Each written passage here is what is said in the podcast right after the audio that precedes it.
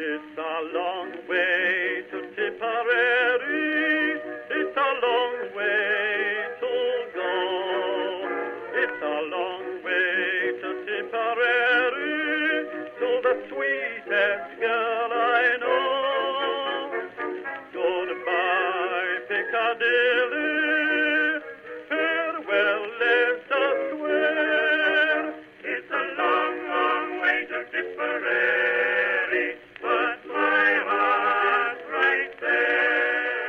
Hello, everyone, and welcome to History of the Great War, episode 44. It's good to be back from my brief little summer vacation. Uh, I did a ton of research during the time off, uh, which should set things up quite nicely for the rest of the year. Also, because I have yet to really realize how bad I am at predicting things, there won't be just two episodes on the Italian front like I predicted. Instead, it's three or four, and I don't really want to commit on that number quite yet. That means there's a whole cascading effect on my schedule, but since you don't know the exact schedule, you probably won't notice. I'm mostly just putting this notice at the beginning of this episode so that listener Brad knows that while the naval episodes will probably be delayed, they are coming, I promise. I would also like to thank Edmund from Texas and William from Washington for their donations during the break. I burned through quite a bit of the donation fund for sources for both this year and the next, so, you know, it's really nice to have a refill. I will also like to thank the seven people who have uh, reviewed the show on iTunes over the last month. Uh, reviews are the best way for people to find out about the show. So, on to the topic for today. You may remember that we discussed Italy's entry into the war way back in episode 23, and they would be one of the first new entries into the war after 1914 to make a big difference. We will start this episode by doing a brief refresher on how they ended up in the war, followed by an introduction to the Italian military leader, General Luigi Cadorna. We will then check in with first the Italian troops, and then with the troops that they would be facing on the Isonzo front by looking at what the Austrian leaders had been able to scrape together for their third front, before finally digging into the area which they would be fighting, which would actually be extremely difficult to dig in because it's very rocky. One of the sources for this episode is The White War by Mark Thompson, who starts with a line that I, I think puts things in perspective nicely. Quote, In Italy, the names Isonzo and Carso still resonate like the Somme, Passchendaele, Gallipoli, or Stalingrad. And with that quote, that hopefully gets everybody in the proper mindset, let's get going. Italy had only become a kingdom in 1860 and wasn't fully united until 1870 when the kingdom was able to take over for the Pope in Rome. This was a big step for the Italian peninsula, which hadn't been fully united since the fall of the Roman Empire. Before Italy came into the war on May the 20th, they were a participant in a long series of events where both sides tried their best to woo them into the war on their side. These events were quarterbacked by Prime Minister Antonio Salandra, who could have went either way, really, depending on who gave him the best deal. In the end, it came down to the simple fact that the Allies were able to offer more to Italy than the Central Powers were. Italy wanted Austro Hungarian land near the Julian Alps, across the border from northeastern Italy. The Austro Hungarian Empire, of course, did not want to give them this land, and it was pretty much the end of the conversation at that point. War was declared on May the 20th, 1915, on Austria Hungary, but not Germany. It would be several years, which is quite some time, obviously, until Italy was officially at war with Germany, which I always find to be an interesting fact. On May the 20th, the Italian parliament ratified the declaration of war and it was officially on. Two days later, that same body would give much greater power to the executive branch of the government and the military, giving them the ability to force any law concerning, quote, defense of the state, maintenance of public order, and the urgent needs of national economy, end quote. That is a pretty wide scope, and it would set Italy up to have one of the most powerful military leaders of any country during the war. The Italian leaders didn't go into the war without at least some way to drum up support from the population. And to do this, they tapped into a concept called Italia Irredenta, or unredeemed Italy. This was the movement within Italy that wanted to see the return of provinces in the northern section that were currently under the command of Austro Hungarian occupation. These areas had large Italian speaking populations, and many Italians felt that these areas rightly belonged to Italy, even though they had never been part of the Kingdom of Italy. The areas were centered around the Adriatic port of Trieste and the area around the city. This was part of the larger movement in the earlier 20th century of ethnicities either being part of their own nations, as in the Balkans, or being returned to their home countries, in the case of Trieste. From everything I have read, the Italian Irredenta sort of movement and how the politicians of Italy used it played a similar role in Italian society as Alsace Lorraine played in French society during the war. It was ever present during early in the war and used by propaganda all the time, but after the initial onrush of the war, it probably didn't play a huge part in continuing support for the war from the actual citizens of the country. Another side benefit of the war for the Italian country was its use as a unifying factor. Just a few decades earlier, the Italian peninsula had been the home of many different small countries, and now they were all, at least on paper, unified. The Italian politicians saw the conscription of large numbers of men as a way to unify the regions. To accomplish this, they set up a system where units were made up of troops from two different regions. These men were then combined and sent to a third region for training. I think this is a very smart way for a young nation to try and bring its men together from different areas, get them to interact, and try to uh, foster a feeling of being unified. Before we go any further in this episode, it's imperative that we discuss the leader of the Italian army for most of the war, General Luigi Cadorna. Luigi Cadorna was born in 1850 and entered military academy at the age of 16. His father was Count Raphael, who had led an army that had t- tried to take Trieste from the Austrians during the Unification Wars, so there's a family legacy in the region. After the academy, Luigi was slowly promoted, making Major General in 1898. When Cadorna became the Comando Supremo of the Italian army, he would enjoy a huge amount of power, eh, maybe even more than Joffre had in France. Cadorna was nominally, but not really, under the command of the Prime Minister and the King, and he would enjoy this power until 1917, when the disaster at Caporetto would finally bring about his downfall. Through the two years of his command, he would be stationed just 17 miles from the front, although he would almost never visit it, and would in fact give little thought to the situation that the troops were in in the front when ordering his attacks. When appointed as the commander, Cadorna promised a rapid breakthrough and a swift victory. He thought his troops would easily break through the Austrian defenses in the mountains and march straight through the Ljubljana Gap, which led directly to the flatlands of Austria Hungary and hence right to Vienna, where the war would end very rapidly, of course. I will say that I'm quite glad that I don't have to say the Ljubljana or something like that gap again, because that word's pretty hard to say. Cadorna planned to achieve these goals with attacks very similar to what was seen on all fronts during the opening months of the war. In 1888, Cadorna had released a pamphlet that he called Frontal Attack and Tactical Training, which he was quite proud of. In this little pamphlet can be seen his entire philosophy that he would put into place once the war started in 1914. Most of its contents were non revolutionary and shared by most of the generals around the world at the time of its publication. It was very committed to the compact infantry offensive that would be seen often during the first few months of the war. The most relevant quote that we will discuss over the next few weeks is this quote, The offensive is profitable and almost always possible, even against mountainous positions that appear to be impregnable. Thanks to dead ground that permits A. the advance under cover, and B. deployment toward the flanks or weak points unseen by the enemy.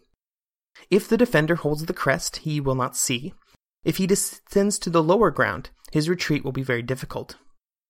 It is often possible to use diverse lines of fire, obtaining the participation of successive ranks in the attack. Throughout all of the pamphlet, very little is said about the defensive or how to properly defend territory.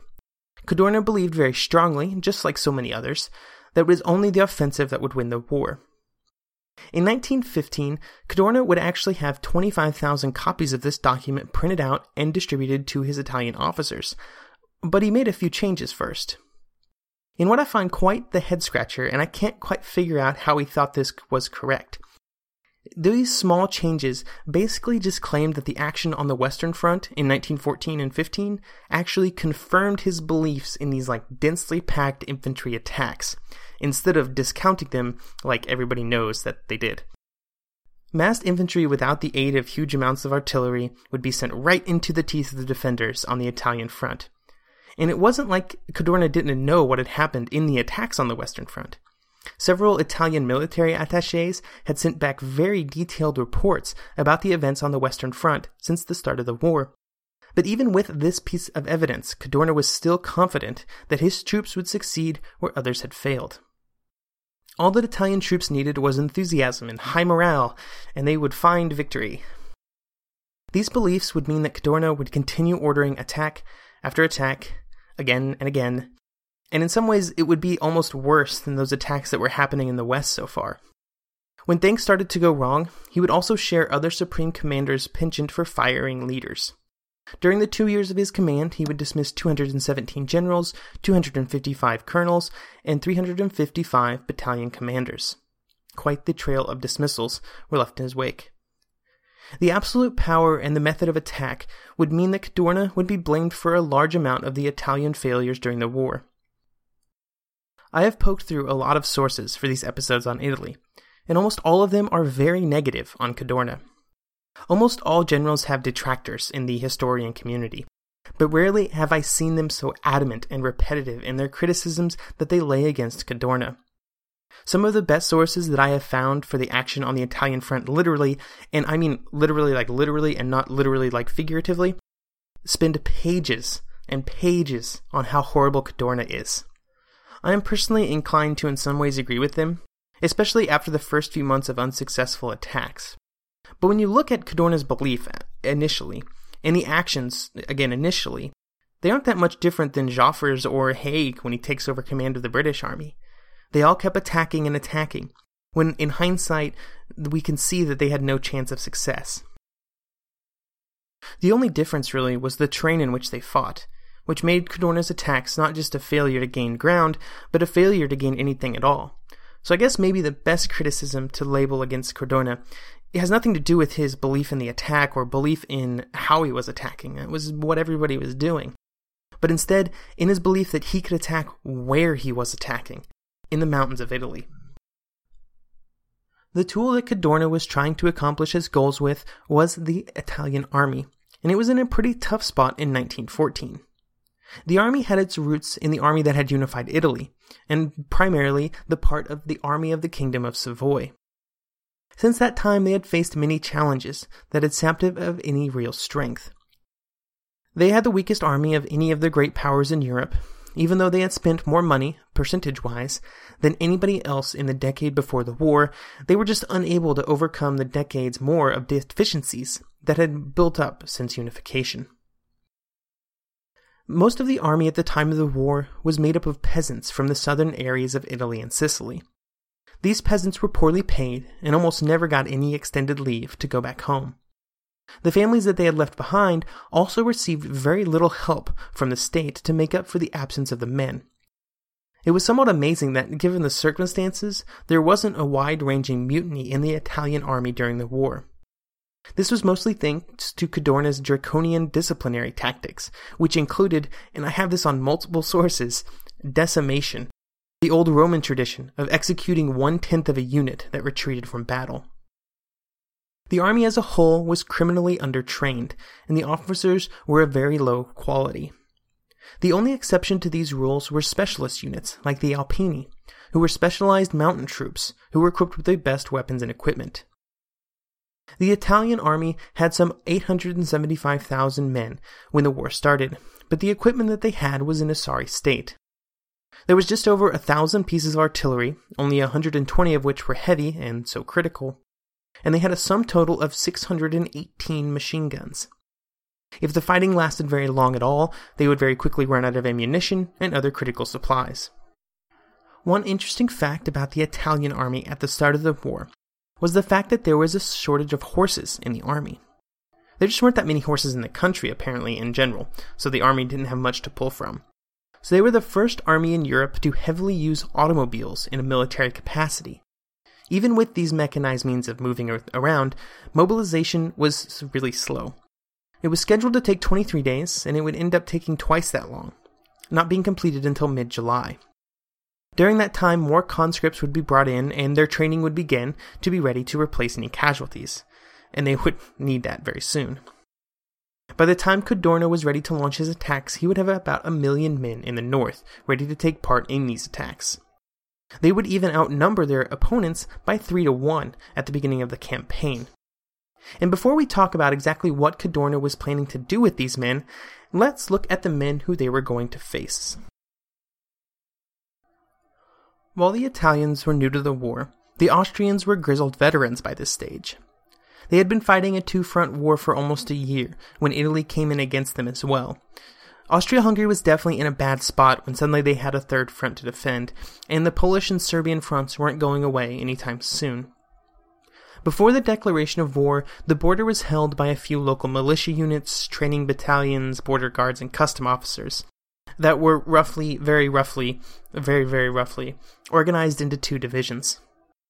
They had been put under the command of a general who was charged with organizing some form of defense along the border and as the situation with Italy looked more and more towards war, another division was sent in, and then another three. Although this front sucked manpower from the other fronts, it wasn't without at least some benefits. The threat of Italian invasion and the betrayal of a former ally was a morale boost for the troops in the area for the, and for the nation as a whole. The ethnicities from within the empire that were not considered top of the line troops in other theaters would fight harder and with more dedication on the Isonzo than on any other front. For the Slovenes, Dalmatians, and Bosnians who were fighting the Italians, they were fighting for their very homelands.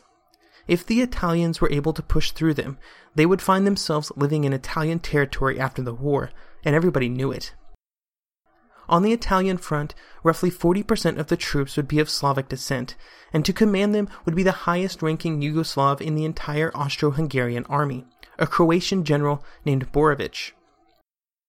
Borovic had entered the cadet school at age of 10, and before the war he had been the commander of Croatia's home guard. Before the fighting started, Conrad had planned to let the Italians advance over the mountains before cutting them off and destroying them. But to make such an operation happen, German troops were needed, which Falkenhayn adamantly refused to give. This is part of the reason that Borovitch was given the command of the front, because he had proven to be adept at the defense in the Carpathians against the Russians. On the Italian front, Borovitch would be forced into a strictly defensive mindset, and on his first day of command, he would issue orders that would be the guiding principle for the defense during the campaign. All positions must be held to the last man, Commanders must allocate all manpower not needed in the front line to the sacred duty of adapting positions so that counter-offensives could be launched. Defenses had to include at least five rows of barbed wire, the first row camouflaged. If the enemy broke through, the defenders must not panic, but stay in their place while reserves were moved forward to contain and reverse the breach. And finally, prisoners should be taken whenever possible to gain information. Borovic's steadfast belief in not giving a single foot of ground to the enemy would have severe consequences for both sides once the fighting began. In his book Isonzo, The Forgotten Sacrifice of the Great War, John R. Schindler would give these two bits on Borovic's method of defense. Quote, the essence of Borovic's scheme, better a wiped out battalion than a regiment shattered in a counterattack, was simple and deadly. It meant that units were kept in forward positions without relief, until overwhelmed. And also, quote, a survivor later recalled, a frightful, mathematically precise system, a mill that had to grind economically so as not to languish idle. But woe to the battalion caught between the stones. In the months after arriving at the front, but before the Italians attacked, the entire line was frantically fortified to meet the expected advance. Most of the defenses were completed in the northern and central parts of the line, but as the line moved further south, the, the defenses became less and less impressive. The Austrians also moved as many machine guns and pieces of artillery as they could into the area. Over the first year of the war, they had learned an important lesson, at the cost of two million men, that these tools and not the raw determination of troops won battles. The movement and work at the front didn't stop until the first attacks were launched, and during the period of time between when war was declared and until the first attack, the number of defenders had more than doubled. The Austrians wouldn't be defending right at the border, though. They instead chose to make their stand on the first set of high ground that could be more easily defended. The frontier on which the Austrian troops planned to make their stand put the Italians at a very distinct disadvantage. The territory around the Isonzo River stretched from Mount Rombon in the north in the Julian Alps to the Adriatic Sea 60 miles to the south. This stretch of land, this 60 miles, would be the location of almost all of the action between the Italian and Austrian troops for the entire war. For the purposes of detailing the fighting, and this is pretty typical for all of the historical accounts of the action, we will break the region into three distinct areas. In the north was the Julian Alps, the highest mountains in Europe. These mountains would prove to be far more formidable for the troops fighting in them than the Carpathians, which we've spent so much time in already. The tallest mountain in the range is Mount Krn, at 7,410 feet, but they averaged around 3,500 feet, all of which were giant walls of gray limestone. So these aren't just little hills, they aren't even big hills. These are legit mountains, in every sense of the word. The territory would have sorely tested even the best mountaineers, and even though the Italians did have some very good mountain troops, the Alpini, which were recruited from the mountainous regions of Italy, they would still find it very difficult. The two brigades of Alpini that the Italians had in the beginning of the war were well trained, with top of the line equipment and even their own mountain artillery to bring to bear against their enemies. Even these troops, maybe the perfect troops for the operation, found it difficult to make any successful attacks across the sparsely covered mountains where the only cover was the damp clinging mists. In the central region, there were several plateaus, each having its own vertical walls and tops with rocky outcroppings, and then there was also some towns and hills in this region. But to the south of these plateaus was the Carso, which we will spend a very large amount of time on over the coming episodes. I will just let Mark Thompson, from his book The White War, describe the Carso. Quote, the Carso figures in this story as a landscape, a battlefield, practically a character in its own right. It is a triangle of highland with vertices near the hill of San Michele in the north, Trieste in the south, and somewhere around the town of Vipava, deep inside Slovenia to the east. To the south and east, it merges into the limestone ranges that reach into Slovenia and Croatia and ultimately stretch all the way along the eastern Adriatic coast to Montenegro. In the north, it is bounded by the valley of the river Rapacho, and in the west, however, that is where the Carso shows its most impressive aspect. At first, like a bar of cloud on the horizon, and then surging from the ground. The Carso would prove to be an enormous natural fortress, upon which the Italian armies would break. It wasn't just the height of the Carso that was the problem, but it was also crisscrossed by underground rivers, caves, and caverns, which would be used in the defense. These features also drained the area of almost all of its water, which meant that there were very little vegetation.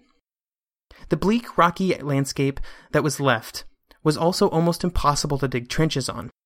Pneumatic drills had to be brought in as the only answer when trying to cut through the hard surface. In the early days, it was all the troops could do to build a shallow trench and pile rocks on top of it. On the Carso, shell bursts would also cause thousands of razor sharp rock splinters to shoot everywhere. A huge number of casualties early in the war were due to head trauma from these flying shrapnel pieces. After all, these were the days before steel helmets were the norm. The bleak terrain also caused more problems for both sides. There weren't any rails or roads that led up to the front line, and for the most part, they had to traverse mountains to bring material to the front. This meant that it was up to mule teams to traverse the area every night, the only time that they wouldn't be destroyed by artillery. And these were used as the sole method to try and keep the armies fed and fighting. It was in this environment, completely unsuited for any military action, that the two armies would fight for almost three years. Next week, we will begin by discussing what the armies plan to do in this inhospitable region to both attack and defend, before we jump headfirst into what will be the first of 11 battles of the Isonzo. Yes, 11 battles named after the same river, so I'm sure that you can guess how the first 10 are going to go.